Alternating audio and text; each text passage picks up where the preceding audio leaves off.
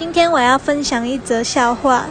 有一天，小明走到河边，他的 iPhone 七就掉到河里面，然后河仙女就从河里出来，就问说：“这只 iPhone 八是你的吗？”